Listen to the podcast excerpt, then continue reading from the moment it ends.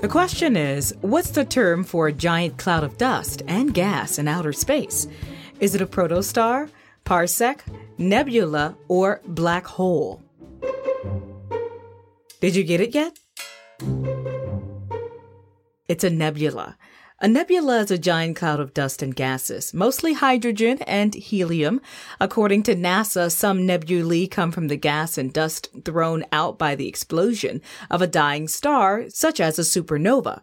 Other nebulae are regions where new stars are beginning to form.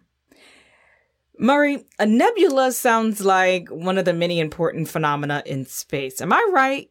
Absolutely. But you know, Tamika, there are two things I can never quite get my head around. And what are they?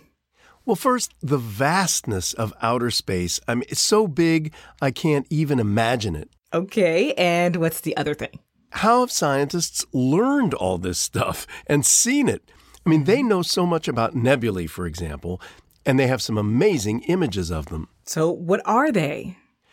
They're usually called clouds that fill up the space between stars, and you know that there are billions of stars and that they're very far apart. Sure. At least the way we think of distance, right? So that's what I mean by the vastness, the scale of the heavens.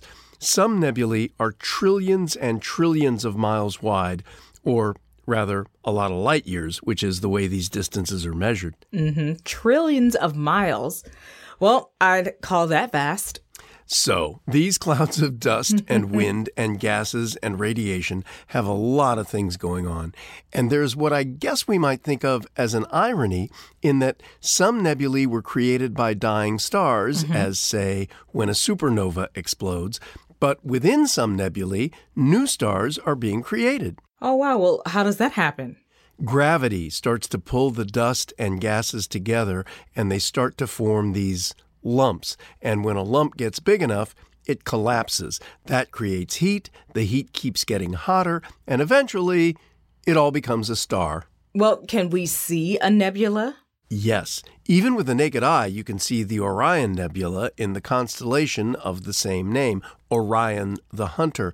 The nebula appears between two stars in the hunter's sword, uh-huh. but the best way to see nebulae is through the images taken by the Hubble Space Telescope and the Spitzer Space Telescope. We'll post a link on social media with which you can actually fly through the Orion Nebula. Cool. And if you just do a search for nebulae images, mm-hmm. you'll find some wondrous stuff. Ooh, I'll definitely have to check it out. Well, thanks for that, Murray.